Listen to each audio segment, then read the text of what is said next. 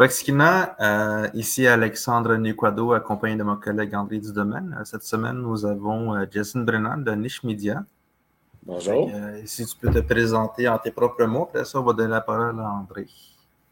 Oui, bien, je suis Jason Brennan, je suis producteur, réalisateur, scénariste, distributeur chez Niche Media et 7e écran. Je suis de la communauté de Kitigan-Zébi. Donc, euh, mon père est autochtone, ma mère est québécoise.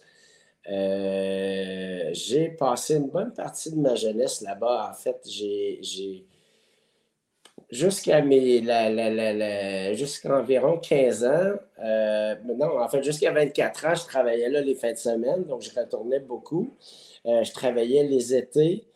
Euh, puis finalement, lorsque j'ai décidé de poursuivre mes études euh, euh, en télévision, puis d'amorcer cette partie-là de ma vie, malheureusement, j'ai dû, j'ai dû abandonner mon travail de fin de semaine là-bas parce que je me concentre sur mes études.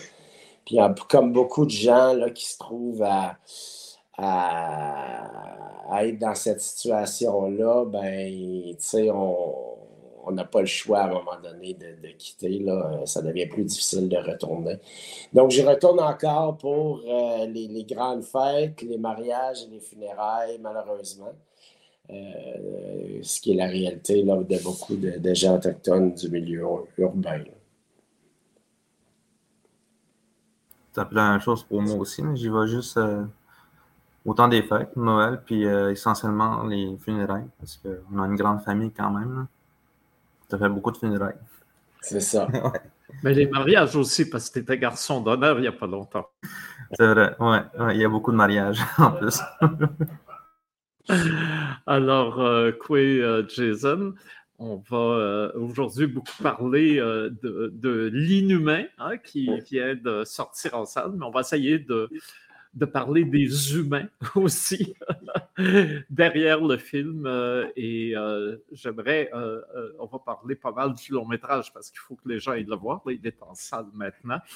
Mais aussi, j'aimerais qu'on parle de, tout ton travail à, Niche Media qui est quand même quelque chose qui est devenu une institution avec les années extrêmement importante. il suffit d'aller sur le site web pour voir comment euh, euh, cette euh, compagnie-là a réalisé, a produit, a amené des choses extrêmement importantes en termes de télévision, de cinéma. Alors, je pense qu'il faut aussi s'accorder du temps pour, pour en parler. Hein, parce que ça m'impressionne d'une part, et aussi parce que je suis sûr que c'est du plus grand intérêt pour, pour ceux là, qui euh, euh, euh, suivent des progrès, le développement culturel, particulièrement dans le domaine audiovisuel chez, chez les Premières Nations au Québec. alors, on peut commencer par l'inhumain. Est-ce que je m'attends c'est ton premier long métrage de fiction? Oui, en, en, tant que réalisateur scénariste, c'est mon premier. à la base, je voulais être réalisateur scénariste là, une vingtaine d'années. En fait, même avant ça, depuis que je suis euh, très petit. Euh, puis finalement, lorsque, quand, je parlais tantôt, j'ai décidé de retourner aux études, c'était pour être réalisateur scénariste. Mais finalement, lorsque j'ai gradué, puis j'ai commencé dans le métier, c'est là que je me suis dirigé plus comme producteur et en production parce qu'il y avait un manque. Dans ce temps-là, il n'y avait pas de producteurs autochtones du tout, très peu. Il y en avait peut-être un ou deux. Et euh, finalement, oui, je ne me souviens plus qu'il disait qu'il faut se méfier de nos rêves de jeunesse parce qu'ils finissent par arriver. Et euh, là, je pense que c'est euh, bel et bien ton cas. Et comment ça a été cette expérience, je dirais, euh, parfois, il y a des, des, euh, euh, des implications qu'on peut avoir tout de suite et qui sont extrêmement nourrissantes, qui nous font progresser. Et je suis curieux de voir comment, comment quelque chose qui a été différé, mais qui a quand même été préparé longtemps, parce que tu as quand même réalisé en, télévision entre-temps, tu as produit des longs métrages de fiction. donc, un cadeau comme ça qui arrive très tard, euh, euh, un cadeau, qui est aussi un défi parce que ce n'est pas, pas une, chose simple qu'un long métrage. Comment c'est vécu quand on, le reçoit au moment où on est à, à maturité? Ben, en fait, pour moi, euh, le projet s'est présenté, tout s'est concrétisé au moment idéal. On dirait que j'avais quelque chose derrière moi ou quelque chose qui, m'a permis de faire ça, qui, euh, qui, m'aidait beaucoup. Là. Quand on dit que des fois les astres s'alignent, ben, ça, ça en était une preuve. J'arrivais là-dedans avec, premièrement, au début, l'inhumain, c'était une histoire euh, qui n'était pas du tout ça originalement. C'était supposé être un film d'horreur qui, qui, n'abordait pas la thématique et la légende du Wendigo du tout. C'était autre chose. Puis finalement, lorsque j'ai commencé à, plus le développer et à plus creuser, je voulais aller un petit peu plus en profondeur dans une histoire qui, qui, m'appartenait un petit peu plus ou qui, euh, sur laquelle que, que, moi, je trouvais que j'avais une, certaine euh, affinité, si on veut. Donc, le scénario, c'est travailler, c'est travailler, c'est travailler, c'est travailler pour finalement découvrir que à la base, ce film d'horreur-là était beaucoup plus. C'était beaucoup plus. Il y avait des, des métaphores là-dedans que je voulais aborder personnellement. Euh, puis euh, qui était la, perte de la culture, l'assimilation, euh, comment combler ces, vices ou cette perte de culture-là. Puis, en parallèle, il y avait toute l'histoire du Wendigo. Moi, je la connais depuis que je suis tout jeune, comme beaucoup de gens. Ou est-ce qu'au début, la première fois que j'en ai entendu parler, c'était autour d'un feu, puis c'était entre cousins, cousines, puis on l'utilisait plus pour se faire peur. C'était plus une joke un peu.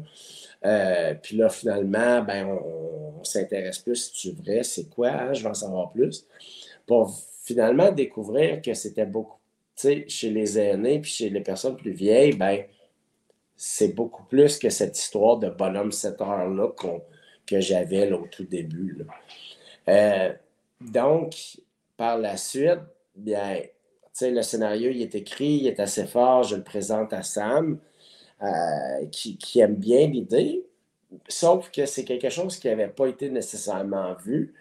Euh, le film, c'est un film qu'on fait peut-être qu'on fait peut-être un petit peu moins au Québec, où est-ce que il y a beaucoup d'effets visuels, c'est un film de genre, c'est un film autochtone de genre donc, à un moment donné, il y avait beaucoup d'éléments là qui auraient pu créer des obstacles. Euh, mais finalement, après quelques discussions avec Sam, Sam embarque, puis là, il vient le temps de, le financer, ce projet-là. Ça c'est quand même assez. Vu que j'avais mon bagage de producteur, on a trouvé une façon de le faire. Euh, puis là, quand mon chapeau de réalisateur a embarqué, c'était d'être capable de ramener ça pour vraiment mettre le plus d'argent à l'écran possible. Puis en plus, il y a la pandémie. Fait la pandémie m'aide beaucoup parce que j'ai accès à des techniciens qui étaient sur d'autres projets, qui se retrouvent sans travail. Mais le fait que mon film présente un comédien à l'écran pratiquement la moitié du film nous aide beaucoup pour gérer cette, production-là. Le fait aussi qu'on s'en va tourner à Kitigan Zebi, puis dans la région de la Haute-Gatineau, où est-ce qu'on est isolé, nous aide beaucoup à contrer ce qui se passe pendant la pandémie. Puis nous aide aussi dans, le storytelling de, ce film-là. Euh, donc, c'est ça, pour moi, j'avais déjà l'expérience de producteur, donc je savais comment un plateau fonctionnait. Je savais ce que j'avais besoin de faire pour être ultra prêt. Donc, j'avais déjà storyboardé mon film au complet de A à Z.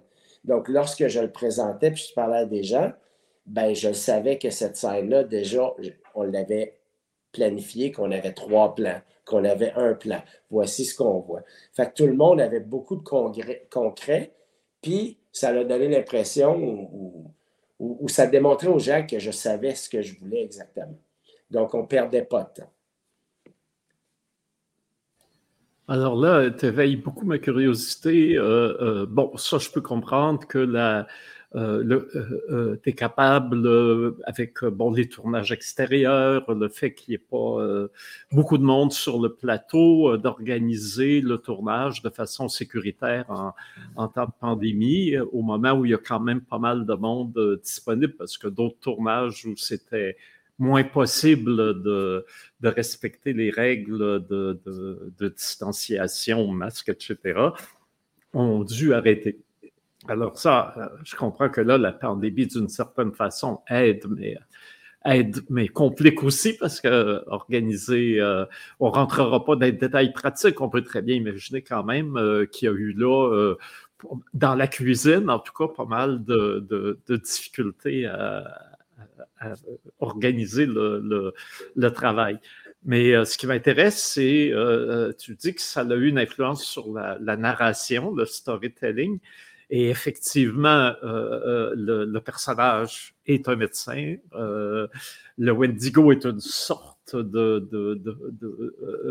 de, maladie, une sorte de virus qui peut qui peut s'attraper. Il y a des gens qui sont plus, qui sont immuno déprimé par rapport au, Wendigo.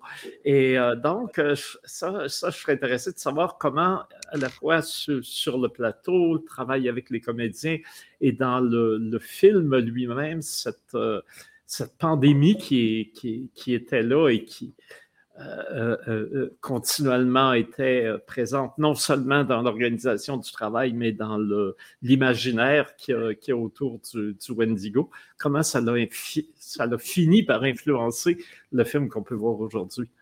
Ben, honnêtement, ça ne l'a pas influencé tant que ça.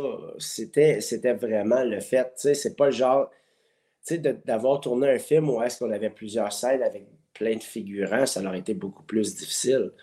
Mais tu sais, à, la base, on a Samian qui est à l'écran seul. C'est seul qui n'a pas nécessairement besoin de porter un masque pendant ce temps-là. Là, c'est sûr qu'après ça, on tombe dans tout le, le reste. C'est jamais des grosses scènes. Oui, l'équipe derrière est hyper protégée.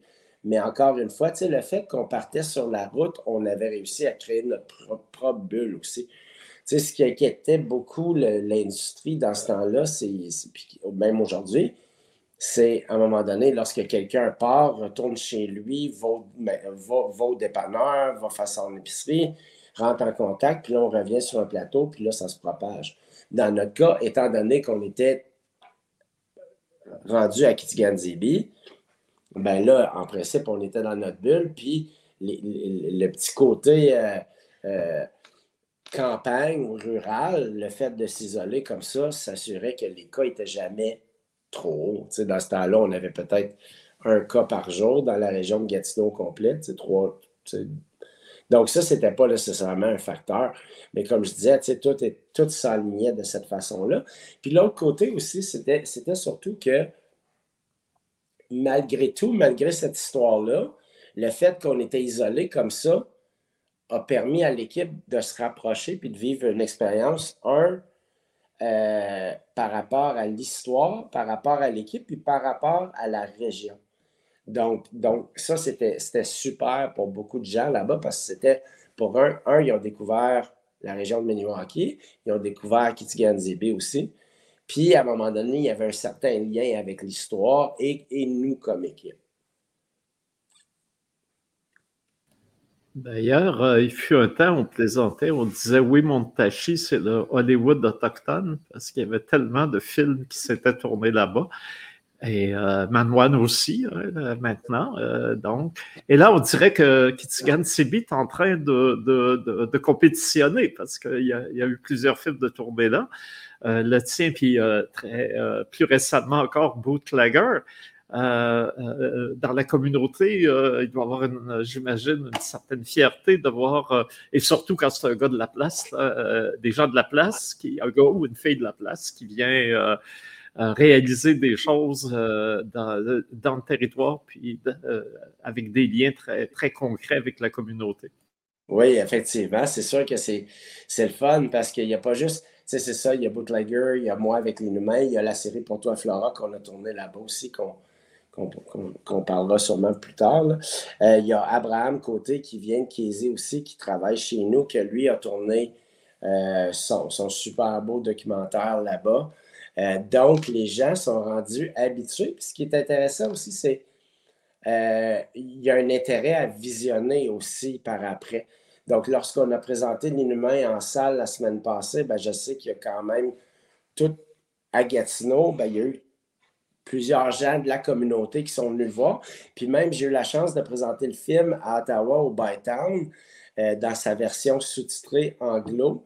Euh, puis euh, c'était une salle de 400 personnes. On l'a rempli à 300 personnes. Puis il y en avait une bonne partie de ça que c'était des membres de la communauté. Donc pour moi, pour ce film-là, euh, j'ai pas eu de stress en tournant le film. Je suis quelqu'un qui, qui demeure relativement pas stressé. Sauf que cette soirée-là, je vivais un stress parce que je le présentais en avant de la communauté de la famille. Puis tu veux tout le temps savoir comment ça va être reçu, puis qu'est-ce qu'on va en penser. Donc, euh, puis, puis, aussi, comme je disais, la sensibilité du sujet, j'ai. Il reste que pendant, pendant tout ça, je parlais avec des aînés, puis notre conseillère linguistique, et que elle, c'est l'histoire du Wendigo, ça a été transmis de, de, de ses parents, ses grands-parents, puis puis, il y avait quand même une certaine réticence à raconter cette histoire-là, qui est une autre réalité. Puis finalement, lorsqu'elle l'a vue, elle, m'a félicité, puis elle m'a dit, elle dit, Wow, c'est vraiment super parce que c'est une des premières fois. Puis c'est une dame qui, est une amie de la famille dans la soixantaine qui dit C'est une des premières fois que je regarde un film, puis j'ai l'impression qu'il est fait pour moi. Puis pour une dame de cet âge-là qui voit cette histoire-là transposée dans un un contexte contemporain, elle trouvait ça quand même très cool. pour, moi, c'était ça, c'était comme l'espèce de, saut d'approbation que, je voulais là-dedans. Euh, je, euh, euh, je sais par exemple Zacharias hein, qui avec le euh, son, euh, son, fameux Atanarjuat a un peu ouvert la porte à, tous les tous les longs métrages de fiction qui ont pu suivre, hein, parce que c'est à partir de là que Téléfilm Canada, tout d'un coup, s'est dessillé. Puis, hein, ça a été euh, leur, leur coup de damas, si je puis dire, qui les ont fait tomber de cheval. la caméra d'or qu'il était allé chercher à Cannes en 2000. Et euh, lui, il dit toujours, je fais des films pour les gens de ma communauté. Et c'est très, euh, euh, on le voit d'ailleurs dans ces films où très souvent, il y a des codes qui sont pas évidents si on n'est pas un peu familier avec la culture inuite ou avec l'histoire du lieu.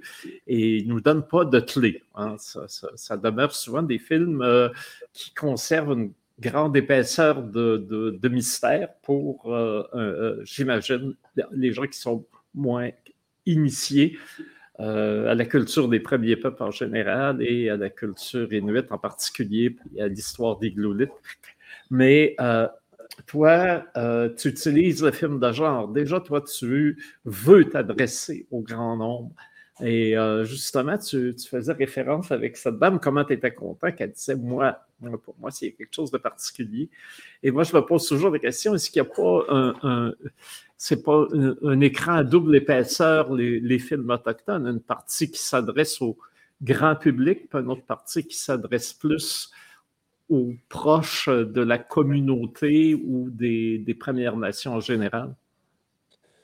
Oui, mais je vais revenir sur ce que tu as dit au début. Tu sais, c'est un peu la même. Pas, que je prétends être Zacharias Kunuk, mais, mais à la base, tu sais, moi, je voulais faire un film qui, qui, qui, un, qui représentait une certaine réalité que je connaissais. Tu sais, d'habitude, puis ça, c'est dans tous les films, si tu essaies d'écrire une histoire ou de raconter un film, que, que, que, que c'est une perspective que tu as de quelque chose que tu connais pas, ben, ça se sent, puis d'habitude, c'est un échec. Donc, pour moi, je voulais représenter à l'écran plein de souvenirs que j'avais autour d'une histoire, mais il y a tellement de moments dans ce film-là que c'est des gens que je connais, des gens de ma famille, des, amis de la famille, euh, des situations que j'ai vécues. Euh, il, y a une scène, il y a une scène dans le film que lorsque le, personnage principal, Mathieu, retourne chez lui, que sa mère lui fait son sandwich préféré, puis c'est un sandwich au cordon bleu avec de la moutarde puis des chips. Puis pour moi, ben ça, c'était quelque chose que ma grand-mère à Kitiganzibi nous faisait quand on était jeunes. Donc, je l'ai écrit là-dedans, pas en me disant, tu sais, je l'ai écrit là-dedans parce que ça, s'est naturellement retrouvé là-dedans parce que pour moi, c'est un souvenir qui est tellement.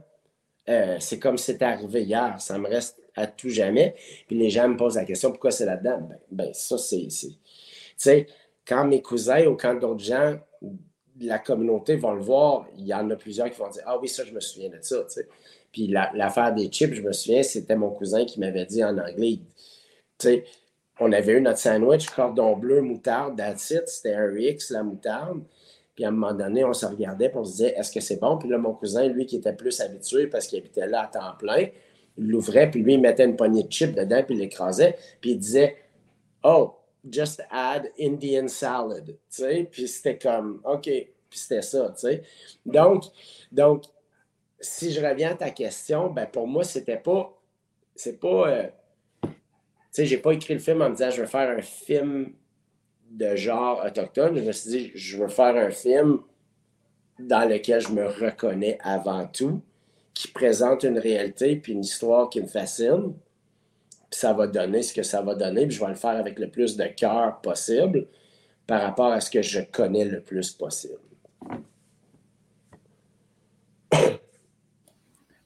Et euh, finalement, dans la communauté elle-même de Kitigan Sibi, ça a été bien reçu. En tout cas, ils, ont sûrement reconnu l'Indian Salad. Oui, exactement. Oui, ça a été très bien reçu. Puis je sais que euh, les gens qui ont travaillé dans le film ou qui jouent dans le film, j'ai deux comédiens. J'ai un, comédien qui fait le père du protagoniste lorsqu'il est jeune. Euh, que ça, c'est un ami d'enfance. Lui, il l'a vu. J'ai le petit garçon qui joue dans le film aussi que c'est une autre personne de la communauté, de la famille est venue. Donc, tout le monde m'a félicité. J'ai reçu des, messages. Puis même, j'ai entendu dire que l'école secondaire euh, euh, essayait d'aller voir le film en salle cette semaine. Euh, mais là, il y, a toute la question de, la durée d'un film en salle qui, qui vient un peu brouiller les pistes. Là. Malheureusement, le, beau week-end ne nous a pas aidé en termes de box-office. Mais regarde, c'est ça qui est ça. Oui, ben, on a un festival de cinéma l'été. On sait comment le, le soleil peut être un, concurrent redoutable. C'est ça, exactement, exactement. Euh, les, euh, il y a quelque chose aussi qui, euh, qui m'étonne un peu, c'est que très souvent, les films qui ont été beaucoup écrits, songés, et là, storyboardés quand même, on sent euh, cette forme de surécriture, je n'aimerais pas des titres là, mais euh, parfois on, sent que ça a été trop songé. Et euh, comment tu as réussi? Parce que quand on voit les, les, images, les séquences, on n'a pas cette impression de, storyboard à tel point que tu me dis ça aujourd'hui. Te connaissant, ça ne m'étonne pas. Mais euh, euh, euh, avec ce que j'ai vu du film, oui, ça me surprend énormément. ben, en fait, en fait c'est pas, de le réécrire structurellement, c'est plus de le réécrire dans, une certaine, dans certains tons ou dans certaines petites choses. Euh, j'ai été très chanceux que Sonia Bantipel-Boileau, euh, qui est ma conjointe aussi, euh, m'a aidé beaucoup dans, la scénarisation. Sonia est une, scénariste incroyable, probablement. Euh, après cette année, après Pour toi, Flora, les gens vont, vraiment, ceux qui ne la connaissent pas, vont se souvenir de son, de son nom. mais, mais juste à faire, à, m'aider à comprendre comment tisser des liens entre toutes les scènes, puis d'aller chercher des petites subtilités dans l'écriture pour que, pour que tout semble encore plus vrai. Donc oui, je l'ai réécrit. En fait, je me suis rendu à une version 26 du scénario. Mais encore là, c'était, j'arrive à 26 parce qu'il y a certaines scènes qui ont même été réécrites la veille de la journée de tournage, où est-ce qu'on tournait cette scène-là, parce que je trouvais qu'il manquait un petit quelque chose. Puis des fois, c'est vraiment juste de, de, de, c'est drôle, des fois les choses semblent plus claires une journée que l'autre, puis on, travaille, on travaille, on travaille, on travaille. Puis en ce qui est du storyboard, comme je disais, c'est juste que moi, je suis quelqu'un qui est très... Euh, euh, j'adore le processus de préparation dans quelque chose, où est-ce que je me dis tout le temps, ben si tu es préparé le plus possible, puis tu arrives à un certain niveau de base par rapport à soi, tournage, écriture, si tu y ajoutes généralement tu sais si ça va être meilleur ou si ça rend, si ça Tandis que c'est drôle, j'ai vu un article hier de Philippe Falardeau qui, qui, parlait de ça, le, système de financement, puis souvent les scénaristes sont, forcés à aller retourner réécrire juste pour réécrire, puis je suis entièrement d'accord avec ça. Tu sais, un scénariste le sait, lui, si, si ça a besoin d'être réécrit. Personnellement, pour moi, j'aime réécrire, réécrire, réécrire, ou est-ce que jusqu'au point que j'ai zéro doute que je suis rendu au bout de ma préparation. Les, euh, je sais que effectivement de, euh, ce dont parle euh, Falardeau, là, je, vois exactement. Les, on, sortait, on voyait le, dernier film d'Apichapong, le, le, cinéaste Thaï. On, je sortais de, l'Impérial au FNC et euh, je croise Pierre Jutras, qui est un copain qui était longtemps euh, programmateur à la, Cinémathèque québécoise, qui est maintenant retraite et qui demeure un cinéphile euh, aussi enragé que moi. Et j'ai dit, imagine le scénario du film qu'on vient de voir à Téléfilm Canada. Puis là, il est parti à rire en disant non, jamais, jamais, ça serait possible. Et je me souviens, en tout cas, qu'on m'avait dit, encore une fois, je nommerai pas de nom, on m'avait dit, il faut que quand Téléfilm Canada te commande des réécritures, puis d'écrire ci, d'écrire ça, tu remplis tout ça, puis tu le fais servilement pour être sûr d'avoir tes budgets. Puis quand tu es sur le plateau, tu t'en fous complètement, sinon tu es prisonnier. Et euh, il n'y a personne de téléfilm qui nous écoute aujourd'hui, alors tu peux peut-être euh, nous dire si tu as eu euh, effectivement ce, type de, difficulté avec la contrainte souvent euh, commerciale que met Téléfilm, parce que c'est aussi leur mandat, et souvent le commercial heurte le, patrimonial, l'artistique, l'expression de, au travers des formes moins digestible par le système de distribution. Alors, est-ce que tu as eu à, jongler avec ce type de défi-là? En fait, pas avec Téléfilm. Puis en fait, je, vais défendre Téléfilm par rapport à ça. Puis c'est vraiment euh, plus par rapport aux, cinéastes autochtones. On dirait qu'il y a, dans les dernières années chez Téléfilm, une ouverture plus grande à nous accorder un petit peu plus de, de latitude en termes de l'histoire compter. Euh, puis, malheureusement, euh, ça, ça n'a pas été suivi dans d'autres. Tu sais, mon film a été financé par le Calque, par Téléfilm. J'ai eu la bourse du Fonds MERS, du crédit d'impôt, puis, puis, puis, de l'argent en niche. Là. Euh, malheureusement, il n'y a pas de SODEC là-dedans. Mais, mais euh, tu sais, Téléfilm, eux, par rapport à tout ça, c'est qu'on dirait que les analystes de projets autochtones se trouvent souvent à avoir un membre du groupe euh, de sélection qui est autochtone, puis qui comprend à la base certaines subtilités. Et puis, je trouve qu'on est moins porté ou moins poussé à écrire selon des guidelines qu'à, mettons, si on était peut-être dans, dans, une enveloppe francophone ou anglophone. Euh, fait que par rapport à ça, moi, je n'ai pas eu à mouler. Par contre, mon projet a été refusé à, quelques reprises à la SODEC par rapport à certains, certains critères. Puis ce qui est drôle, c'est lorsqu'on reçoit une analyse qui vient de trois membres, puis là, tu as un membre qui dit Waouh, je trouve ça super, c'est dans la même lignée de la prise de parole des cinéastes autochtones. Puis tu as à l'opposé, tu as quelqu'un qui dit ben non, c'est pas la structure n'est pas comme ce qu'on est habitué, il faudrait plus de ci, plus de ça. J'aimerais ça en connaître davantage. Il faudrait qu'on explique vraiment l'histoire du Wendigo plus en détail. Puis là, tu as ton troisième membre qui est entre les deux qui dit Garde, moi je, moi, je tente les deux. Fait que là, on est obligé de réécrire. Là, l'affaire qui se passe par rapport à ça, c'est qu'il y a tout le concept culturel, que l'histoire du Wendigo, comme que je disais, ça reste une histoire qui est, euh, qui est encore tabou dans plusieurs communautés, qu'on n'en parle pas. Puis moi, c'est ce que, ce que je voulais m'assurer dans mon film. Mon but, c'était pas d'expliquer la légende du Wendigo en détail. La, légende du Wendigo, ou ce que je connais du Wendigo, ce n'est pas une histoire de A à Z. C'est des petits bribes d'histoire ou des récits que j'ai entendus. Mais il y a quand même beaucoup de gens qui disent ben, Tu ne racontes pas l'histoire du Wendigo. D'ailleurs, dans mon film, tu as le père qui dit Garde, je ne sais pas ce que c'est cette créature-là ou ce que tu penses avoir vu, mais ça me fait penser à l'histoire du Wendigo parce que je ne voulais pas peinturer, de, mettre ça en évidence, cette histoire-là. Sauf que là, ça leur revient à la question à un moment donné par rapport à des analyses de scénarios par rapport aux cinéastes autochtones. C'est qu'on est en train de dire à une culture qui existe depuis bien longtemps comment raconter des histoires, même si c'est une partie importante de notre culture, on se fait déjà imposer par des systèmes financiers que c'est comme ça qu'il faut le faire. Sinon, tu n'as pas accès à, des sous.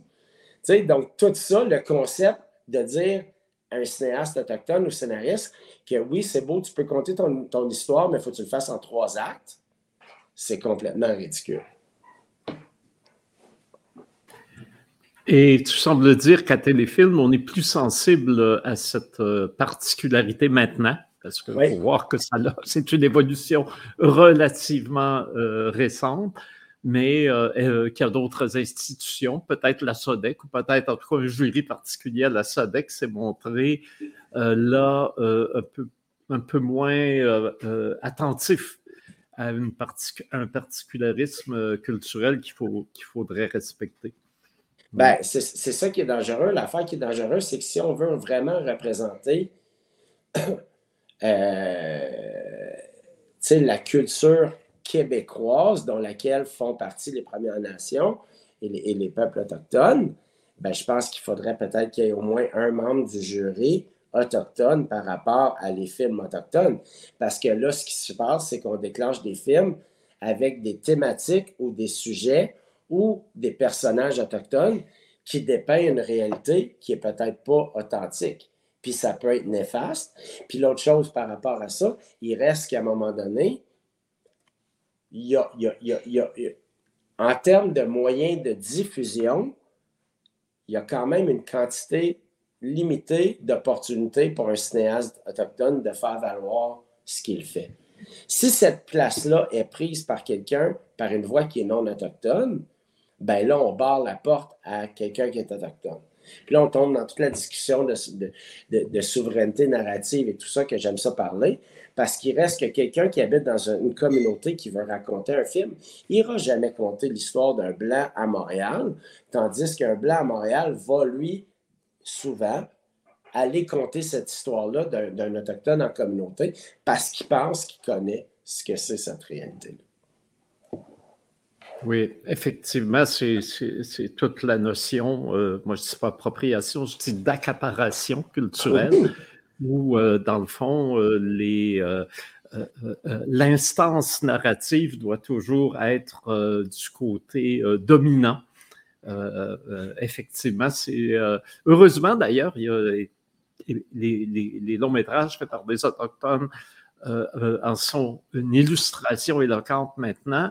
Euh, c'est de plus en plus, on se rend compte qu'effectivement, quand quelque chose est fait du point de vue euh, euh, quelqu'un qui a les deux mocassins dans la communauté, ben, tout d'un coup, le, propos et, la facture et la sensibilité et, le message, entre guillemets, de l'œuvre change complètement pour le mieux d'ailleurs, parce qu'on découvre des, perspectives puis des horizons qui autrement ne serait pas, serait pas présente dans, sur les écrans. Non, effectivement. Puis, tu sais, j'ose croire que les choses changent. Tu sais, il y a des films qui ont peut-être été financés il y a cinq ans qui ne se feraient pas aujourd'hui. J'ose croire que c'est comme ça. Sauf qu'il faut en être conscient aussi. Oui, et je pense qu'il faut être, être vigilant. Il faut, faut, rester vigilant par rapport aux droits. Hein quelqu'un, euh, euh, je voyais, bon, il y a tout le débat sur les droits de reproduction euh, qui, est reparti avec les, aux États-Unis. Et je voyais quelqu'un citer Simone de Beauvoir, disant attention, les droits des femmes peuvent être reconnus, mais il faut rester vigilant parce qu'il peut être effacé très rapidement. Et je pense que c'est vrai, parce que toi et moi, je pense qu'on est assez euh, euh, on a assez de cheveux euh, blancs ou gris pour savoir que les progrès qu'on vit maintenant sont relativement récents et, il faut être vigilant parce que de fait, les reculs, ça peut arriver, ça peut arriver vite aussi. une dernière question peut-être sur le Windigo, c'est la direction d'acteur qui était aussi quelque chose de nouveau pour, pour toi. Et euh, là aussi, euh, euh, ça semble être tout, tout naturel, tout, tout, baigne dans l'huile. Il faut dire que Samian a beaucoup de talent, mais on sait qu'il faut aussi qu'il soit dirigé, inspiré. Ça prend le souffle de la, réalisation derrière. Et, là aussi, je serais curieux de voir comment toi, tu as, pris ça en main finalement. Ben, en fait, en partant, de, l'étape de la scénarisation, j'ai toujours vu Samian comme étant le personnage principal. Euh, je m'attendais. Euh, on avait vu Samian dans d'autres choses. Il y avait déjà un talent là.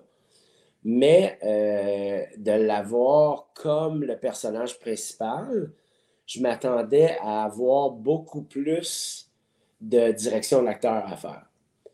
Sauf que le rôle reste quand même quelque chose qui n'est pas trop lointain. Il y a des termes là-dedans que je me suis dit, il peut sûrement se reconnaître. Euh, mais Samian, c'est quelqu'un d'un très grand talent. Euh, euh, puis, on l'a vu dans, la série qu'il a fait à l'essai. quand il est arrivé sur le plateau, puis qu'il était là, honnêtement, là, j'ai zéro mérite parce que Samian euh, s'est livré à ce rôle-là, euh, donnait ce qu'il avait à donner, jouait exactement de la façon que j'avais envisagé. Donc, oui, il y avait des ajustements ou des petites choses comme ça, euh, mais la direction d'acteur, il n'y en avait pas une tonne. c'est quelqu'un qui est très agréable à travailler avec. Euh, et, tu ne vis pas le bagage que tu aurais à vivre avec certaines vedettes non plus. Donc, c'était vraiment, lui, il avait une minutie de qu'est-ce qui se passait, de, tout ça, mais, mais il n'y avait, pas, avait pas de questionnement par rapport à ah, ben, pourquoi je fais ça. Ça, il l'a fait lui-même, et même il y a une scène qu'on voit dans la bande-annonce lorsqu'il se réfugie dans, le petit chalet, dans le, petit camp de chasse, que, je trouve que c'est pour moi, c'est sa meilleure scène, parce que de jouer la peur, c'est quelque chose qui est extrêmement difficile. Puis ça, il l'accomplit tellement bien. Oui, mais j'imagine qu'aussi dans, dans, ses racines à Picogan, la peur du Wendigo euh, est là aussi, la crainte est là aussi. Parce qu'on a beau dire euh, c'est euh, une, joke, on sait qu'il y a du monde qui prennent ça bien au sérieux et euh, sachant que des gens prennent ça au sérieux, on est quand même pas trop sûr de, nous-mêmes quand on rit. Hein. Effectivement cette sensibilité-là. Mais je, pense aussi, j'imagine que si déjà dès l'étape de, scénarisation, euh, s'il est impliqué, il a pu déjà lui-même euh, construire le, personnage en fonction de toutes les, informations qui lui arrivaient. Et ça l'a pu euh, percoler un certain temps, puis constituer une sorte de, travail préparatoire avant d'arriver sur le plateau de, tournage? Hmm. Ben, je, je parle, honnêtement, je ne sais pas jusqu'à quel. Tu sais, c'est sûr qu'une fois qu'on a eu le go qu'on était pour faire le film, c'est là qu'il a fait OK. Parce qu'il reste que le film tel qu'il est présenté, lorsque tu lis sur le scénario, avec qu'est-ce qui se fait ou qu'est-ce qu'on est habitué de voir, je suis pas sûr qu'ils pensaient qu'on y arriverait à un certain moment donné. Parce que c'est tellement loin de qu'est-ce qu'on est habitué de faire que là, à un moment donné, peut-être qu'il a attendu que, je le confirme officiellement. Et d'ailleurs, le personnage, ça aussi c'est intéressant parce que, bon, on en connaît un médecin autochtone euh, fameux, mais euh, euh, effectivement, il y a là un rôle possible, oui, parce que des, Autochtones qui étudient puis qui, qui se retrouvent neurochirurgiens, physiciens, scientifiques, ça existe. C'est rare, mais ça existe. Et c'est trop rare d'ailleurs. Euh, on, sait qu'on a un grand euh, déficit euh, de ce côté-là collectivement. Alors, c'est un rôle qui n'est pas vraiment stéréotypé, en tout cas loin de là. Et il est aussi, c'est à, la fois intéressant, mais c'est pas simple non plus. Parce que quand tu veux jouer un rôle non stéréotypé, tu n'as pas de repère comme tel il faut inventer. Et inventer, ben, c'est intéressant, mais c'est périlleux aussi. Oui, non, ben c'est ça. Mais je pense que, c'est une des choses que, j'ai eu des discussions euh, avec différents diffuseurs sur, la question de la, du personnage autochtone à l'intérieur d'une série, puis, puis à un moment donné, ou, même avec des comédiens, où est-ce qu'ils me disaient, ben, je me fais tout le temps pitcher le même genre de, de, personnage stéréotypé, comme tu dis, l'itinérant, la travailleuse, euh, la rue, des choses comme ça, qu'à que, un moment donné, on aimerait ça avoir d'autres types de personnages. Tu sais. Il, y a, la série Épidémie qui avait, euh, il me semble c'était une recherchiste ou une, médecin aussi qui était une nuit, qui était comme un pas dans la bonne direction, je trouve. Mais de plus en plus, c'est ça, je pense que les, les comédiens revendiquent, c'est que, garde, on n'a pas le choix de prendre les rôles stéréotypés parce qu'on veut travailler. Mais à un moment donné, ben, un rôle qui aurait été peut-être anticipé pour quelqu'un que, que, le directeur de casting ou le réal ou le producteur voit comme étant, ben là, je vois que, quelqu'un l'automne ben, qu'on mette quelqu'un d'autochtone une fois de temps en temps dans ces postes-là, ça serait l'idéal. Je pense que c'est ce qu'à ce que la communauté autochtone aspire aussi ou espère qu'il va se, passer. Donc, pour moi, ben, par rapport au personnage, je voulais quand même un personnage qui, pour justifier le fait de son départ, il y avait tout l'angle par rapport à l'histoire de, de, mettre quelqu'un qui est impliqué du côté médical au sommet d'une carrière. Euh, euh, mais qui, qui, a à, quand même euh, qui, a à s'investir par rapport au côté neuro, neurologue, qui apporte des questionnements par rapport à lui, ce qu'il vit et tout ça. Donc, c'est pour ça que le personnage avait été fait comme ça. Tu sais, je voulais pas non plus. je voulais pas non plus que mon personnage principal soit un agent d'immeuble, ce qui aurait très bien dégagé aussi à l'intérieur de de, cette histoire-là. Mais ça, je trouvais c'était stéréotypé un agent d'immeuble. Euh, donc, c'est pour ça que je l'ai mis comme neurochirurgien. Est-ce que, est que, ça aurait pu être indiqué, genre, le premier neurochirurgien euh, Anishinaabe? Oui, ben, c'est pas mon genre de le mettre super en évidence. moi, moi j'aime l'histoire de faire que c'est un personnage autochtone ou Anishinaabe dans une histoire Anishinaabe, mais que ça reste dans une histoire de tranche de vie, qu'on ne met pas trop euh, partout, qu'on qu drop le côté euh, autochtone avec des subtilités.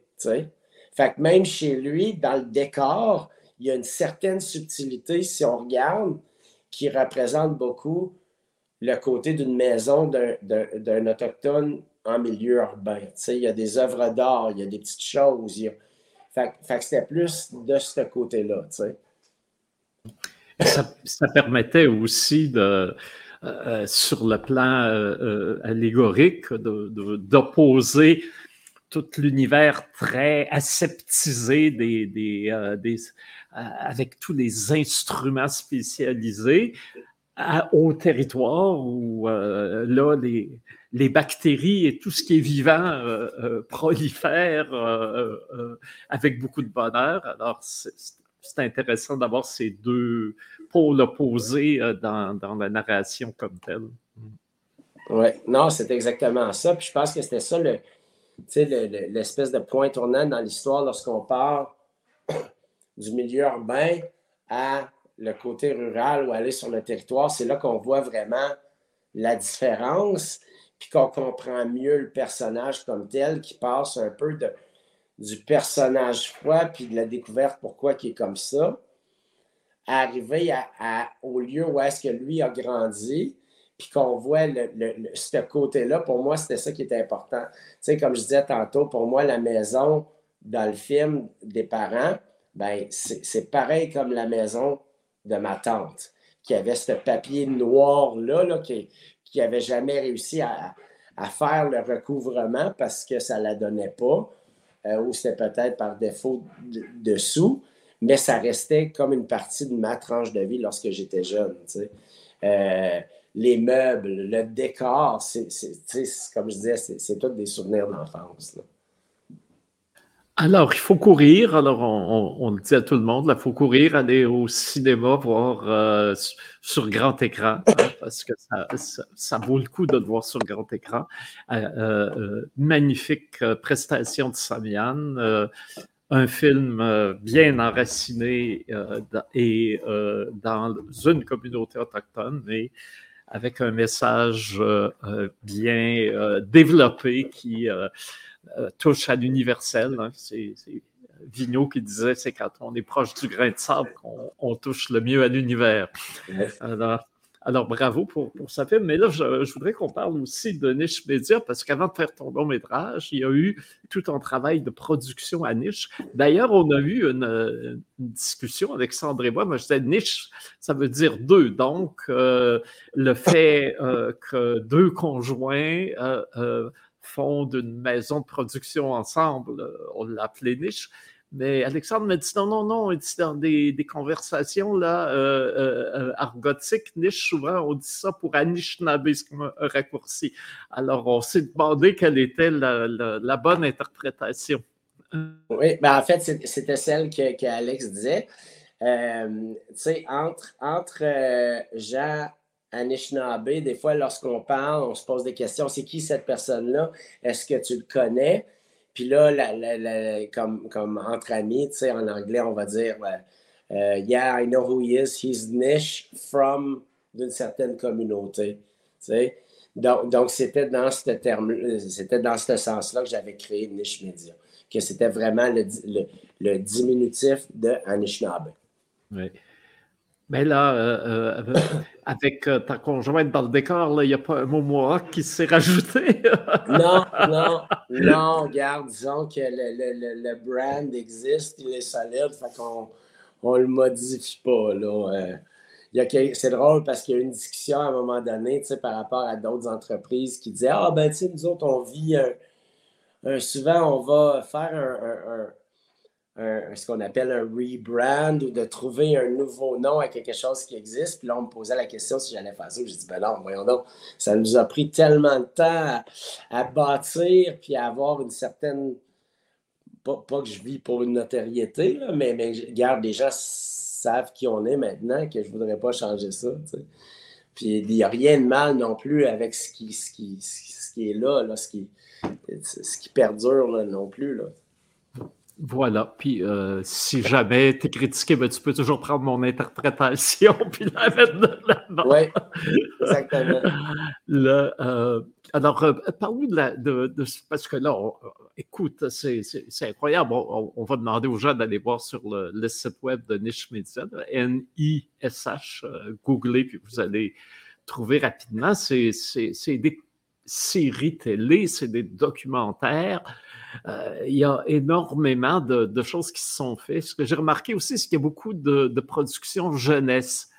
Et euh, je me souviens quand euh, j'étais, pendant quelques années dans les débuts au conseil d'administration d'APTN et il y avait beaucoup de discussions. Et je sais que cette priorité jeunesse est importante parce qu'on disait faut offrir une image moderne, euh, contemporaine de l'identité autochtone, c'est important, parce que sinon, c'est à cet âge-là qu'on les perd, là, entre 16 et 20 ans. Et je vois des, des euh, plein de trucs sur les, l'éducation, le sport, euh, les arts, mais au travers le prisme, à travers l'angle de la jeunesse qui, qui s'implique. Je pense que ça a été vraiment quelque chose de, qui a été pris en compte énormément chez, chez vous, non? Oui, ben en fait, en fait comme, je, comme je disais tantôt, je suis devenu producteur par plus par euh, nécessité, si on veut, ou, par euh, euh, pour essayer d'arriver à combler un, manque ou un vide qui existait. à mes débuts, j'ai travaillé comme j'ai parti vraiment du, plus bas, comme cordeau de, de, production, après ça, directeur de prod, après ça, euh, producteur délégué. Mais euh, finalement, lorsque je suis retombé à mes racines de vouloir scénariser, réaliser, bien, je me suis trouvé dans une position où est-ce que euh, j'avais conçu une, idée, j'avais réussi à avoir du financement dans PTN, puis finalement, par le temps que tout le processus se termine, je trouvais que je m'étais fait avoir du côté business, si on veut, le côté puis, je m'étais dit, garde, non, il ne faut plus que ça arrive, ça. Puis d'un autre côté, c'est que je m'étais fait avoir, puis le projet que j'avais conçu, écrit, avait pris un angle que je ne voulais pas. Puis c'était à cause de, À un moment donné, à cause du côté de production, tu es à tes débuts, tu si un producteur te dit de changer des choses, tu n'as pas nécessairement le choix. Euh, mais c'était sa vision de, comment cette histoire-là devait être raconter, puis je trouvais que c'était pas la bonne vision euh, culturelle de cette chose-là. Fait que finalement, c'est là que Niche est parti. Puis par la suite, ben, une fois qu'on a commencé Niche, euh, Niche a commencé à cause d'un championnat de hockey, en fait. On nous avait demandé de faire la, captation en direct d'un championnat de hockey. Puis suite à ça, ben, on, avait commencé à, concevoir d'autres émissions. Puis moi, je, me suis posé la question, quelle sorte d'émissions que je voudrais faire? Ou quelle sorte d'émission qui, qui, me plairait le plus, puis qui me motiverait le plus. Puis ça a tout le temps été des émissions jeunesse. Puis le sport, c'est quelque chose pour moi qui, qui, est, qui est important, qui a toujours été important. Euh, puis c'est quelque chose qui reste, euh, qui unit beaucoup des communautés, que ce soit le hockey, que ce soit, mais encore une fois, mes meilleurs souvenirs à, à Kitigan-Zibi, c'était de jouer au hockey-ball dans, le stationnement du conseil de bande. Les dimanches soirs, c'était une activité qu'on faisait.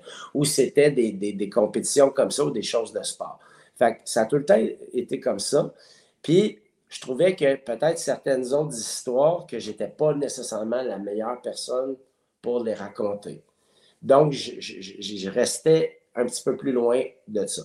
Parce qu'il reste que même dans ces temps-là, ben, je réalisais, je scénarisais tout le temps une, histoire où je concevais l'émission, puis après ça, on, répartissait à d'autres réels, euh, aux scénaristes. Donc, c'est ça. On, donc, on misait beaucoup sur la jeunesse, puis aussi une représentation positive à motiver les jeunes. c'est pour ça qu'on avait fait beaucoup de, de profils d'athlètes ou, euh, d'Olympiens euh, autochtones. On faisait beaucoup de. On avait fait une série qui était vraiment des, euh, pour des jeunes de, bas âge. On avait. Mais qui représentait aussi une certaine réalité de communauté sans que ça soit peinturé encore une fois. Mais il y avait des aspects, on, on, amenait des différentes, différentes langues là-dedans, ce qui était intéressant aussi.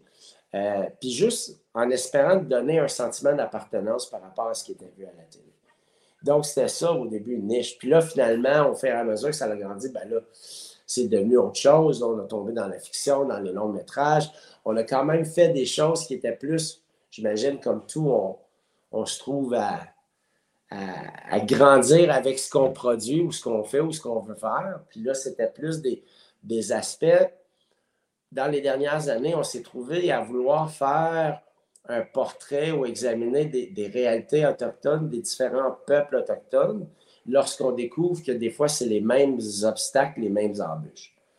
Euh, donc, on est allé vers là, mais il reste qu'on conçoit quand même certaines choses éducatives euh, pour la jeunesse autochtone.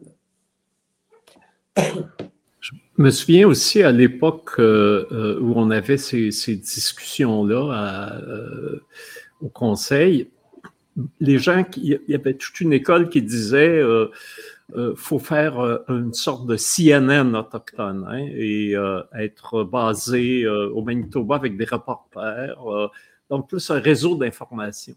Et l'autre école, dont j'étais d'ailleurs, c'était que il fallait encourager en donnant du temps écran, en ayant des contrats, avec des boîtes de production, encourager une euh, infrastructure euh, euh, d'une industrie audiovisuelle autochtone, ce qui permettait d'ailleurs d'aller chercher des fonds ailleurs, notamment au Fonds du développement des médias et autres crédits d'impôt qu'on peut aller chercher quand on, on, est producteur télé. Et les gens disaient, oui, mais regardez, ceux qui s'objectaient disaient, il n'y en a pas de maisons de production autochtone, mais il n'y en a pas qui sont reconnus.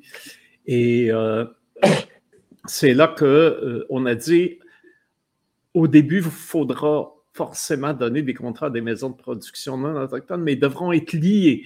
Il faudrait être attentif et vérifier, être sûr qu'il y a des Autochtones qui se sont formés, qui vont aller vers une, par la suite une, véritable autonomie avec leur propre maison de production.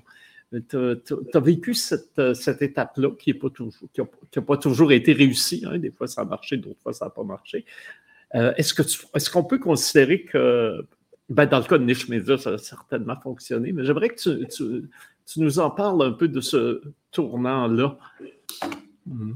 Oui, bien, euh, tu sais, c'est ça. Ça, c'était en plein quand je commençais dans le milieu parce qu'effectivement, tu sais, mes, mes, premiers, mes, mes, premières embauches étaient liées à des émissions qui étaient sur APTN par un producteur non autochtone qui avait besoin de quelqu'un d'autochtone sur l'équipe. Puis à un moment donné, le, le, travail consistait à, oui, aider avec ça, mais tu étais là un peu aussi pour guider en général la prod. puis, puis c'est bien correct. Puis, ça, ça j'en suis, je, le dis souvent qu'APTN a, a, indirectement géré ma carrière dès les débuts à cause de ça, à cause qu'on recommandait ça. Euh, je pense, je pense que malheureusement, y, lorsqu'on regarde le reste du pays par rapport au Québec, il reste que le Québec stagne encore face à ça, face au développement de talents autochtones. Euh, puis, c'est encore difficile de, de, trouver pourquoi ou s'il y a plus de travail de terrain à faire. Il y a des initiatives qui existent, qu'on connaît tous, qui tentent d'aider, mais il manque un tremplin entre admettons, l'espèce d'initiation au domaine, puis d'y arriver à être professionnel, puis à, découvrir ce milieu-là. Si on le regarde dans le reste du Canada, où est-ce qu'on est rendu à au-dessus d'une centaine de producteurs autochtones avec tout genre d'émissions, euh, aller de la dramatique à du, du, variété, à du, même comme on dit en anglais, du, game show, euh, tout existe.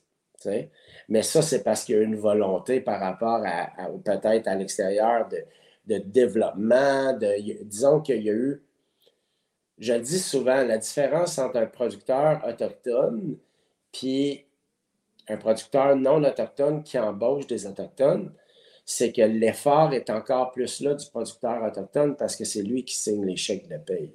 Puis à un moment donné, nous, on aspire beaucoup plus à avoir une équipe ou des éléments bien importants autochtones que quelqu'un qui le fait parce qu'il se fait dire qu'il faut qu'il y ait quelqu'un d'autochtone.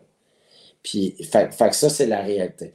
Donc, tant et aussi longtemps qu'il n'y a pas assez de producteurs autochtones au Québec, c'est sûr qu'on va quand même tirer de la patte. Puis à un moment donné, il va falloir trouver peut-être d'autres leviers financiers pour aider ça. C'est sûr, peut-être un crédit d'impôt supplémentaire ou un programme qui aide à la bonification de salaire pour. On, on a tout passé. Je, parle à, d'autres collègues euh, producteurs autochtones au Québec, puis on comprend la réalité de formation que lorsqu'on forme quelqu'un, ben, la réalité demeure que c'est pas tout le monde qui, que ça ne fonctionnera pas pour tout le monde. mais une fois de temps en temps, on a quelqu'un qu'on développe et qui continue à, à, œuvrer dans le milieu. Puis il, faut, il faut se l'obliger de travailler de cette façon-là aussi. Oui, puis en même temps, c'est toute la, question de la relève euh, de, tout le leadership euh, culturel euh, qui se pose partout, à tous les niveaux, mais dans le monde autochtone, effectivement, de façon plus, plus aiguë. Et notamment au Québec. mais il faut dire qu'on repartait de plus loin aussi, parce que quand on disait, je me souviens, il n'y a pas de producteurs autochtones, ceux qu'on nommait, étaient tous à l'extérieur du Québec. Il n'y en avait vraiment aucun, aucun au Québec, alors que déjà, il y avait quand même des embryons, euh, euh, puis des gens qui avaient de l'expérience ailleurs euh, au, Canada, alors qu'au Québec, il n'y avait rien du tout. Et là, maintenant, on a quand même des boîtes comme Niche, comme Wabanok et d'autres qui quand même assument un rôle important. Et d'ailleurs, j'aimerais ça comme producteur là, à, Niche, c'est quoi le projet qui te rend le plus fier quand tu regardes euh, en arrière de toutes ces, années-là? Ben, euh, j'aimerais bien dire, euh, je suis quelqu'un naturellement qui croit dans un processus qu'on n'arrive pas, tu sais, que chaque chose que tu fais te permet d'aller à, à rehausser ton prochain projet. Puis ben, Donc, le projet avec lequel que je suis plus fier est le prochain.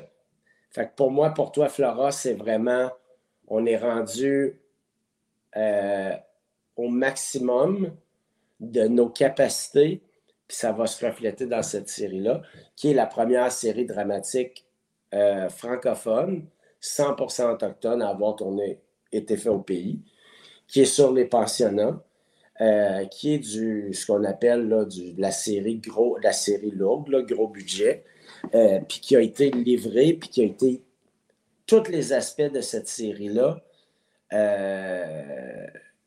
Pour moi, j'en suis extrêmement fier du côté production, du côté équipe, du côté récit, scénarisation, réalisation. C'est de la grosse télé. Euh, c'est drôle parce qu'on a, on a, présenté les visuels ce matin. Puis la raison pourquoi on est rendu là, c'est à cause de, notre dernier 15 ans. C'est les trois, les trois longs métrages qu'on a fait, c'est les séries documentaires qu'on a fait. C'est ça. C'est le, le, summum de tout ça. Là.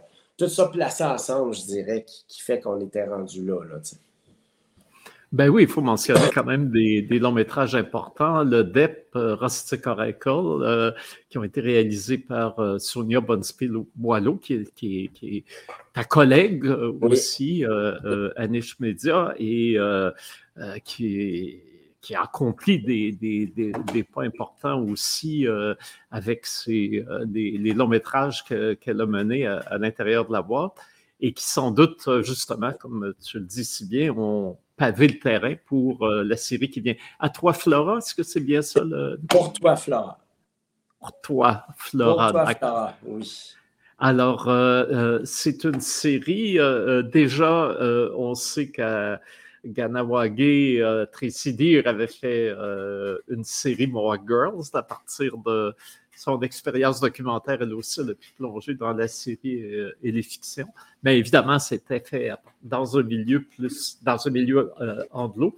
Mais là, euh, dans un milieu francophone, peux-tu nous en dire un mot de, cette série, de ce qu'on va voir? Ben, en fait, c'est une série qu'on a commencé à, Sonia a commencé à écrire en 2017. puis c'était au moment où est-ce qu'il y avait une prise de conscience par rapport à euh, termes de, de, programmation ou d'émissions autochtones à la télé au Québec. On, on, disait, ben garde, il n'y en a pas assez. Euh, à part APTN, oui, il y avait des choses sur APTN, mais les autres diffuseurs québécois n'avaient pas vraiment grand-chose. Puis nous, on était rendu au point qu'on voulait faire de la dramatique. On l'avait fait avec, avec euh, le DEP, puis on, Pas qu'on s'attendait à, à faire une série tout de suite, mais on savait que c'était un processus d'écriture avant et tout ça. Donc, on avait, lancé l'idée à euh, Radio-Canada, André Béroux et son équipe, qui, est euh, chef de la dramatique. Puis finalement, euh, tu sais, c'est ça, c'est l'histoire de, de survivants de pensionnat. Puis André nous avait dit, il dit, je suis tellement, je suis tellement heureux parce que c'est pas le genre de projet que nous, on aurait considéré faire avec une boîte non autochtone. Alors, on va vous laisser travailler, on va vous accorder des sous en développement pour écrire un peu, pour, qu'on travaille avec ça. Puis comme je disais tantôt, Sonia euh, a eu la chance de vraiment développer son art en termes de scénarisation. Donc je pense que lorsqu'on a livré les premières versions, euh, Radio Can était, était euh, surpris, pas surpris, mais ont vécu un espèce de déclic de voir la sincérité, l'authenticité derrière ce récit-là, qui était l'histoire euh, racontée de la perspective autochtone, puis qui, amenait, qui faisait comprendre les enjeux de ça, puis les impacts. Puis de là, on a, continué pour y arriver avec une série qui était incroyable sur papier. Puis, puis même, sais, on avait eu la directive de Radio-Canada qui nous disait Wow, ce qui est écrit. Oh.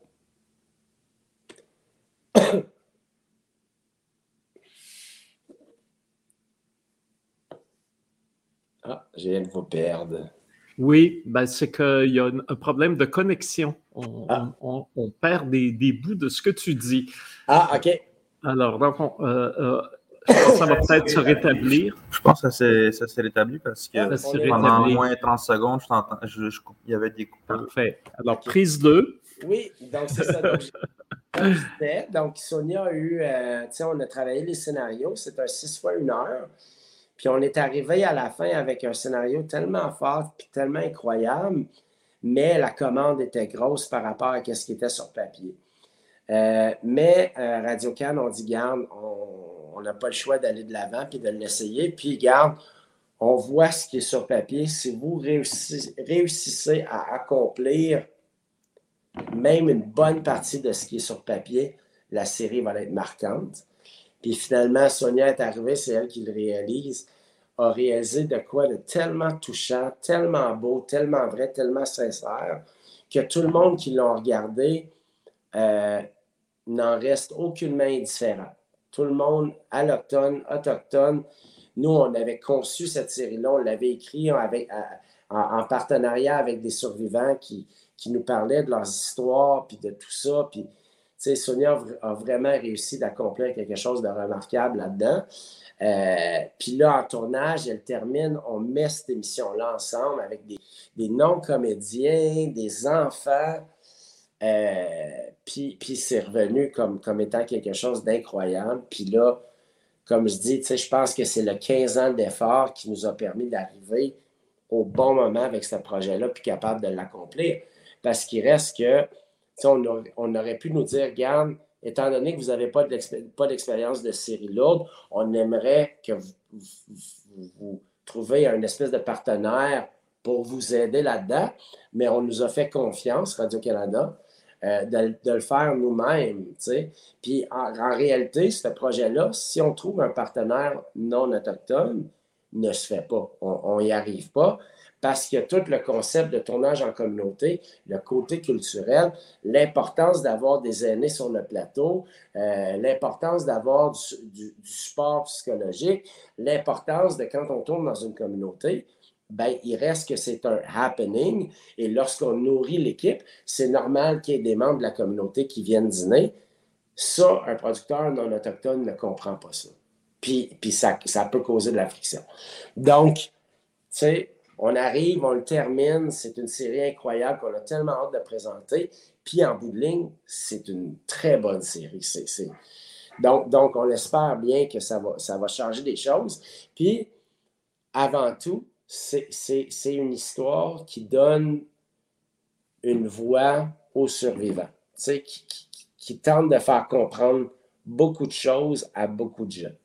Puis à, puis, à la base, c'est, le, le grand-père de Sonia a vécu en pensionnat, donc c'est, adapté sur sa vie, mais c'est aussi la voix que, que, tellement de jeunes n'ont pas eu la chance d'avoir. Puis, donc, c'est, ce qui est important là-dedans aussi. Hmm.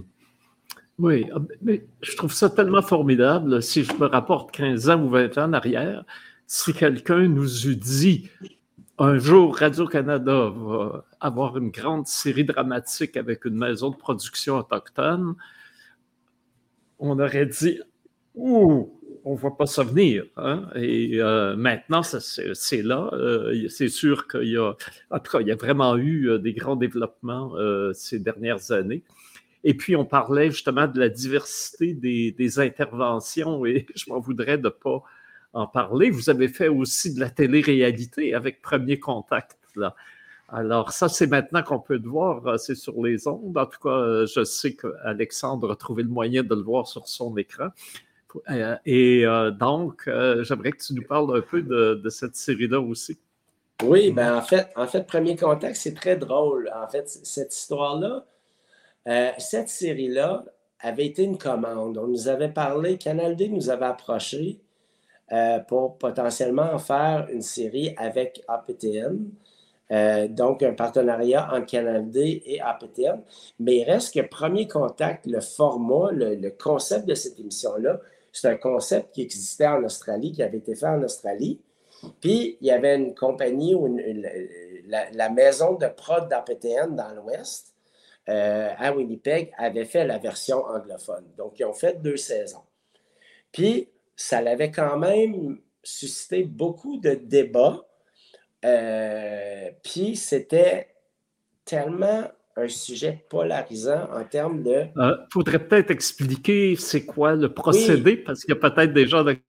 Oui, ben c'est ça. Fait que premier contact, en réalité, si je ramène ça à la façon la plus simple, c'est qu'on prend six personnes avec des préjugés assez forts, bref, je ne veux pas dire racistes, envers les peuples autochtones, puis on leur fait vivre une vraie immersion en communauté ou à rencontrer des gens autochtones pour peindre un portrait des réalités qui existent. Euh, donc, ça avait été fait dans le Canada anglais. Euh, pendant deux saisons, puis ça avait suscité des grands débats, comme je disais. Puis ça l'avait aussi suscité différentes perspectives là-dessus, autant du côté euh, autochtone que non autochtone. Donc, il y avait des gens autochtones qui disaient ben, on n'a pas besoin d'entendre ces propos-là, ces, préjugés-là, parce qu'on on le sait déjà. Puis, tu avais d'autres gens autochtones qui disaient Garde, je suis content qu'ils soient venus parce qu'au moins, on a pu se parler honnêtement, dans les yeux, de qu'est-ce qui nous bat. Puis, du côté alloctone, ben, il y a des gens qui disent ben là, un, c'est pas si pire en termes de racisme ou de préjugés. Puis il y avait d'autres gens qui disaient ça fait du bien d'avoir cette série-là parce que maintenant, je comprends certaines choses. Fait que ça, ça apporte toutes sortes de dialogues, puis à la base, c'est ce qu'on veut. Fait que nous, lorsqu'on nous a approchés pour faire ça, on a décidé, regarde, oui, je trouve que ça vaut la peine parce que, euh, tu sais, moi, dans mon cas, comme je dis, mon père est autochtone, ma mère est québécoise, puis Regarde, j'ai de l'air de ce que j'ai l'air. Fait que des commentaires, des préjugés, j'en ai entendu par beaucoup, par des gens qui ne croyaient pas que j'étais autochtone ou qui disaient des affaires. Donc, donc tu sais, ce qui est représenté dans cette histoire-là. c'est sûr qu'à la base, il y a beaucoup de Québécois qui vont dire Regarde, moi, je ne suis pas raciste, sauf que, ou Regarde, je n'ai pas de préjugés, mais pourquoi tu ne payes pas de taxes? Tu sais? Puis là, de, démystifier ça ou certaines affaires. Ouais, OK, mais, mais, mais pourquoi que les, les gens. Tu sais, sais, je peux-tu te parler à toi? Parce que quand on me voit, on, se dit, ah, ben, regarde, je, vais poser des questions parce que toi, tu n'es pas comme, comme les autres. Tu sais, je l'ai entendu, ça. Fait, fait tu sais, je voulais pouvoir présenter cette histoire-là, puis cette réalité-là, puis de, peindre le portrait. Euh, puis il reste que, comme je dis, il y a beaucoup de Québécois qui ont quand même des questionnements face à ça, mais qui ne veulent pas le dire. Donc, si la série permettait à répondre certaines questions ou mettre la pendule à l'heure sur d'autres choses, ça valait la peine de le faire. Donc, la, série a été faite. On a pris nos six Québécois. Ils ont passé du temps en Abitibi, sont allés à Montréal pour aller euh, à, à, à à descendre à Trois-Rivières. Donc, c'était quand même un, un parcours de, de 18 jours. Ils ont rencontré toutes sortes de gens, de toutes sortes de, de, situations différentes avec un vécu différent, mais ça, je trouve que ça l'a bien peint le portrait. Il y a des gens qui ont compris dans nos participants certaines choses, il y en a d'autres qui n'ont ont rien compris, mais ça reste ça. je trouve que c'est un bon portrait de la société. Puis, de prétendre aujourd'hui qu'on a un gouvernement qui dit que le, racisme systémique n'existe pas, je trouve que c'est la preuve encore qu'il y a du chemin à faire. Puis même lorsqu'on regardait, là, je vous le dis, là, de gérer nos médias sociaux en conséquence de ça, nous, on croit beaucoup que si c'est un débat ou s'il y a des discussions, si ça reste, euh, si ce n'est pas des attaques personnelles, on va laisser les choses aller parce que ça fait partie du processus. Euh, mais des fois, c'était proche. C'est encore proche. Que des gens attaquent ou des gens comme ça. Donc, encore une fois, il y a du travail à faire, mais je pense que les gens, il y a une ouverture d'esprit qu'on est rendu là où est-ce que les gens veulent se parler. Oui, puis déjà, il y a au moins huit personnes qui, même malgré leur, euh, leur barricade intérieure, ont quand même accepté d'embarquer dans le, le, processus avec les risques que ça comportait pour leur propre image aussi. Oui, puis ça, je l'ai dit, moi, je lève mon chapeau à ces gens-là parce que c'est pas n'importe qui qui est prêt à aller en avant de la caméra puis dire des choses comme ça.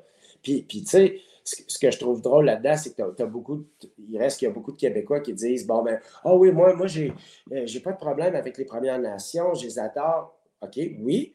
Sauf que c'est quand la dernière fois que tu es allé dans une communauté, puis ils vont dire Ah, voilà, voilà 8 ans. Ben là, c'est sûr. Facile de dire. Ça. Ben, c'est ça. C'est sûr que tu n'as rien contre les communautés parce que tu ne les fréquentes pas. Ou c'est sûr que tu ne connais pas les communautés, tu ne les fréquentes pas. Mm. Donc, c'est facile de dire Ah oui, oui, ben moi, je pas. OK, parfait.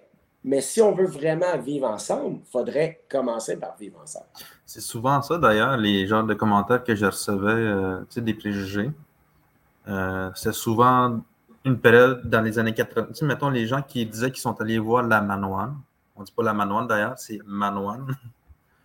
Puis euh, euh, ce que j'entendais souvent, c'était genre, OK, on, ils faisaient brûler, il y a une petite famille qui faisait brûler leur, euh, leur balcon parce qu'ils ont besoin de bois de chauffage. On est autour d'une forêt, je pense qu'on peut se trouver la forêt. mais c'est souvent, c'est plus Puis c'est dans les années 90, une période où est-ce que c'était vraiment bordélique à Manoine. Fait que en 2020, ça ne ressemble plus à ça. Ben, je, trouve ça, drôle des fois avec les préjugés, c'est souvent des gens qui sont restés, qui sont allés à Manon il y a longtemps. Fait que c'est euh, la seule chose qu'ils ont comme référence, c'est d'un souvenir d'il y a 20 ans. Non, c'est ça. Mm.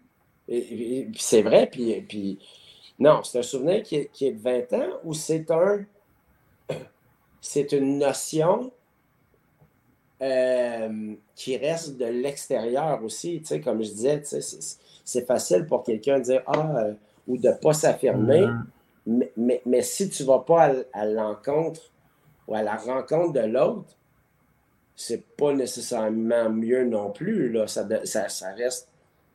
Ça reste qu'il n'y a, a, pas de, de, de, cohabitation, il n'y a pas d'échange non plus qui se passe. Mm. Fait que c'est pas. Ben, c'est ça, il me semble que l'une des participantes qui avait des préjugés, elle parlait beaucoup de ses souvenirs d'enfance qui l'a marqué. Fait que c'est, ça qui est plus important pour elle, ce qui semble plus important. Oui, non, hum. c'est ça, puis c'est sûr que chaque personne, tu sais, c'est pas nécessairement, on convertira pas tout le monde, ça c'est sûr, puis je pense pas qu'on on pensait faire ça. Euh, mais si on réussit à répondre à certaines questions de certaines personnes, ben tant mieux. Mm. Oui, d'ailleurs, la personne qui a des préjugés va souvent retenir les éléments qui viennent nourrir ces préjugés et, euh, comment dire, effacer les autres de, sa mémoire. C'est une structure assez complexe, le, euh, racisme systémique, parce qu'il faut bien le, nommer par son nom. Et justement, parce qu'il est systémique, souvent, c'est pas euh, tel ou tel ou tel individu qu'il faut blâmer, mais toute une, une structure sociale qui est faite d'éducation, de langage, d'un tas de petits riens qui, une fois accumulés, créent une, une discrimination. Et détricoter ça, c'est une opération à très long terme et pas, qui va pas de soi. C'est évident une émission comme celle-là et, tout, tout, tout, ce qui se fait autour de la culture autochtone et de, sa diffusion est important. Euh, récemment, dans le projet Grand Écran, on a diffusé euh, Beans en salle. Et il y a euh, des, des, gens après qui viennent me voir et disaient Mais c'est drôle, on n'a jamais eu le point de vue Mohawk sur la crise. Hein? On, on, connaît cette histoire-là, on nous l'a raconté des fois. Euh, le, point de vue qu'on avait des Mohawks, c'était parfois les porte-paroles politiques ou euh, euh, militants qui amenaient des, idées, mais comment les, les, les, Mohawks ordinaires ont vécu cette, crise-là, on n'a jamais entendu parler. Alors là, tout d'un coup, 30 ans plus tard, oups, les gens redécouvrent une autre, une autre perspective. Alors là-dessus, peut-être, oui. Je vais juste rajouter à ce que tu dis, puis ça, revient à mon propos de tantôt par rapport à la souveraineté narrative. C'est que, ah, ben jusqu'à présent, on n'avait pas vu la perspective Mohawk. C'est pour ça que pour moi, la, souveraineté narrative est encore plus importante. C'est que maintenant qu'il y a des gens qui se sont intéressés et qui ont vu Beans, vont dire Ah, maintenant, je comprends comment les Mohawks l'ont vu. Mais il y a combien de gens qui disent Ben, moi, je ne veux pas l'entendre, cette histoire-là, je l'ai déjà entendue il y a cinq ans. Sauf que ce n'est pas, pas nécessairement la vision des gens qui, qui étaient le plus touchés par cette histoire-là. Donc, c'est pour ça que ça devient important de pouvoir raconter nos propres histoires, puis s'assurer d'avoir un certain mot à dire par rapport à qui raconte ces histoires-là aussi.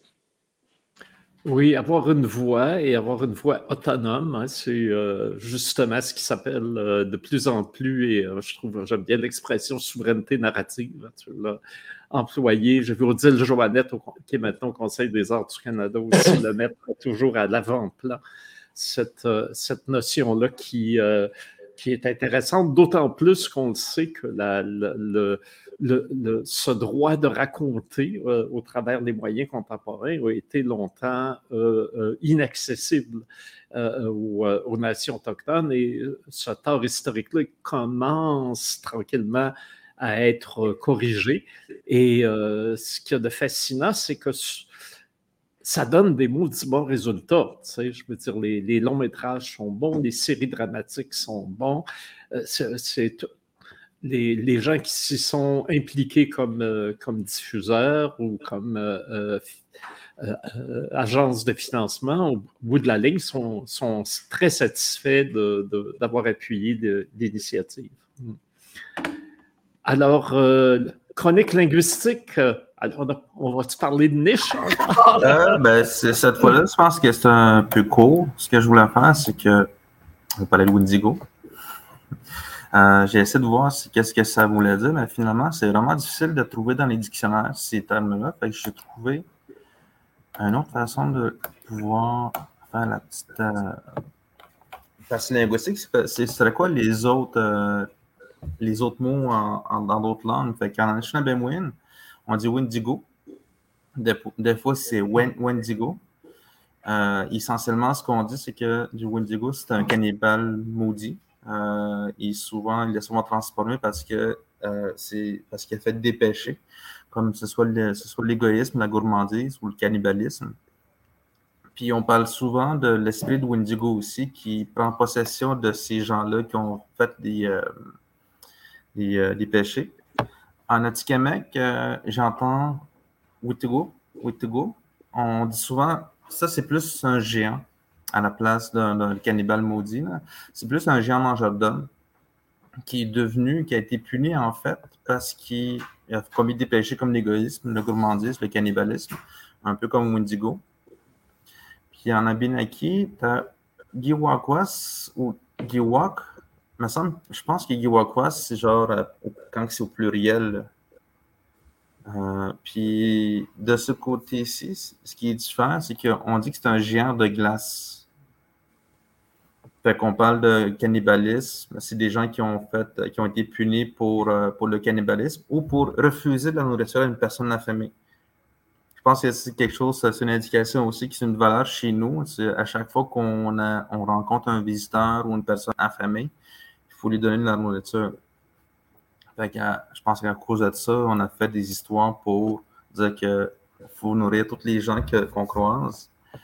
Euh, en Micmac, c'est dit Chino.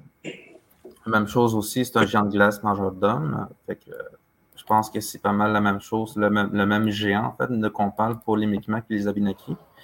Puis ce qu'on voit souvent dans ces légendes-là, c'est que ces, monstres-là, ils, ont, toujours des cœurs de glace. Que ce soit pour, euh, chez les Micmacs, les Abinaki, les Atikamekw, les Anishinaabe. Euh, du côté des Haudenosaunee, on parle des Stone Coat ou Flint Coat. Je pense que dans le, leur langage d'origine, c'est probablement Geno. Euh, je ne vais, pas me le prononcer parce que je ne sais pas comment le lire.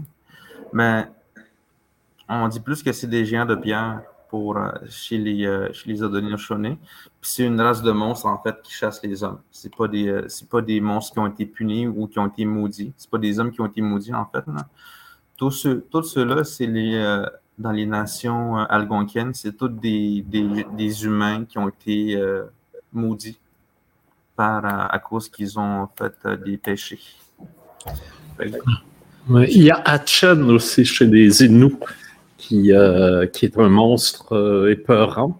Je ne connais pas les détails de son, de son histoire ou de son étymologie, mais c'est l'équivalent du du Wendigo dans, dans l'esprit des gens. Parfois, c'est employé que humour, mais d'autres fois, c'est plus sombre hmm. comme, euh, comme relation. Hmm. Il, y a, il y, a, une histoire fascinante dans l'Ouest de.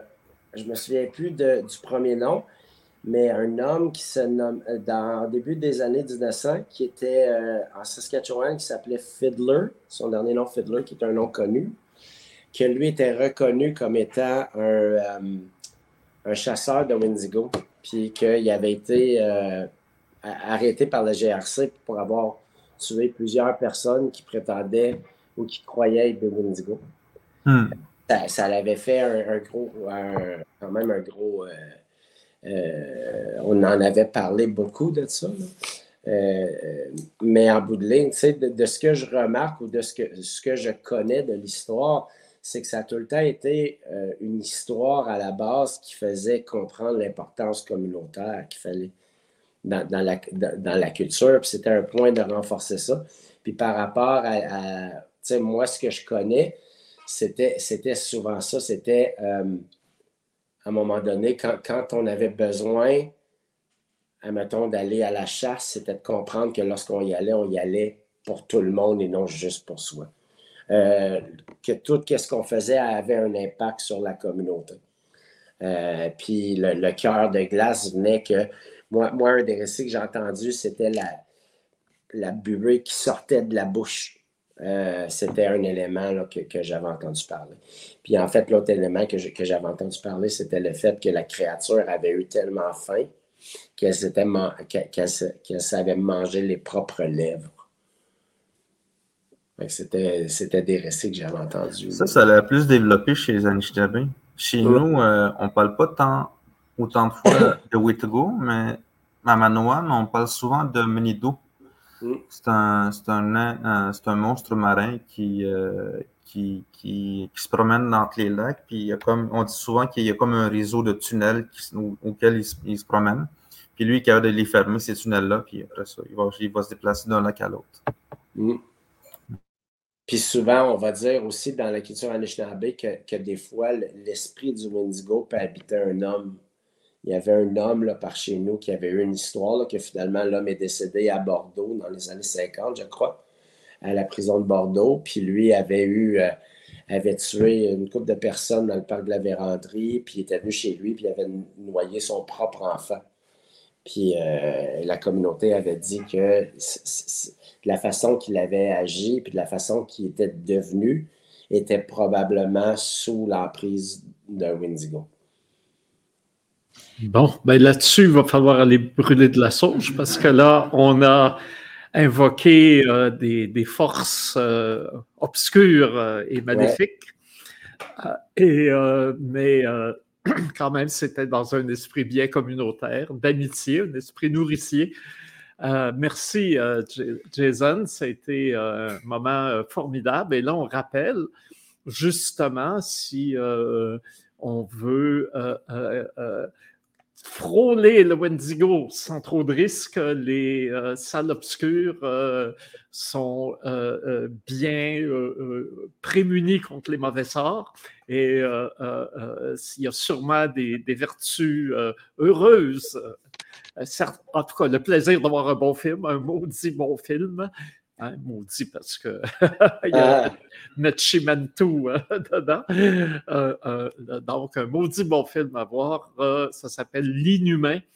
Et c'est plein de belles valeurs humaines pour ceux qui, qui iront, auront le bonheur de le découvrir en salle. C'est maintenant. Il faut y aller maintenant. Parfait. Merci beaucoup. Hein? Ouais, puis n'oubliez pas d'aller voir aussi, on a Premier Contact qui va être diffusé sur euh, APTN récemment. Je pense que ça a été diffusé depuis hier, à lundi. Puis pour toi, Flora, qui s'en vient bientôt euh, vers la fin du mois, euh, le, mois prochain. Oui. À la fin de ce mois-ci, le 26 mai.